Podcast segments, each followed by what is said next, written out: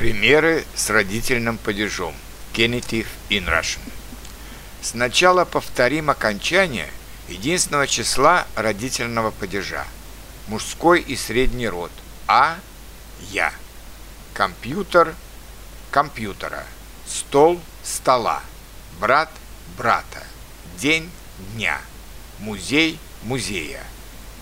Окно – окна. Море – моря. Женский род – и и. Комната комнаты. Сестра сестры. Деревня деревни. Армия армии. Мы используем родительный падеж после слова «нет» и часто после отрицания. Например, «У меня нет брата», «У нее нет сестры», «У брата нет книги». Сравните. Это имеет большое значение. Это не имеет никакого значения. У меня возникли сомнения по этому поводу.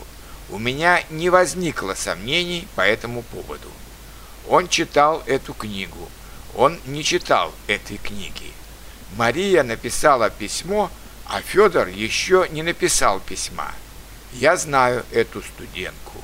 Я не знаю этой студентки. Но в разговорной речи часто используют винительный падеж и при отрицании.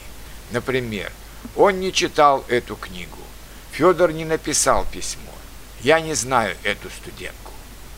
После предлогов без, из, от, у, для, после, до, вокруг и некоторых других также используется родительный падеж. Кофе без молока. Я приехал из Швейцарии. Он узнал это от друга.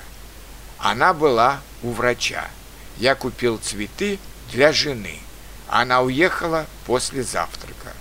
Сергей работал до вечера. Дети сидели вокруг костра. Когда мы говорим о принадлежности, мы также используем родительный падеж.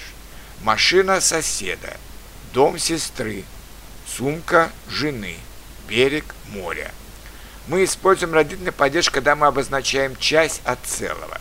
Комната дома, стакан молока – бутылка вина, ножка стола, улица деревни.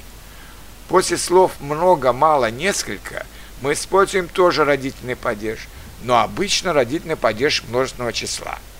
Вот окончание родительного падежа множественного числа. Мужской род. Ов, ев, ей. Лес, лесов. Трамвай, трамваев. День, дней. Средний женский род. Часто нет окончаний или окончание ей и. Рука рук, гора гор, окно окон, море морей, армия армий, много гор, несколько окон, пять морей, мало комнат. В следующий раз мы поговорим больше о родительном падеже множественного числа и о некоторых исключениях в родительном падеже.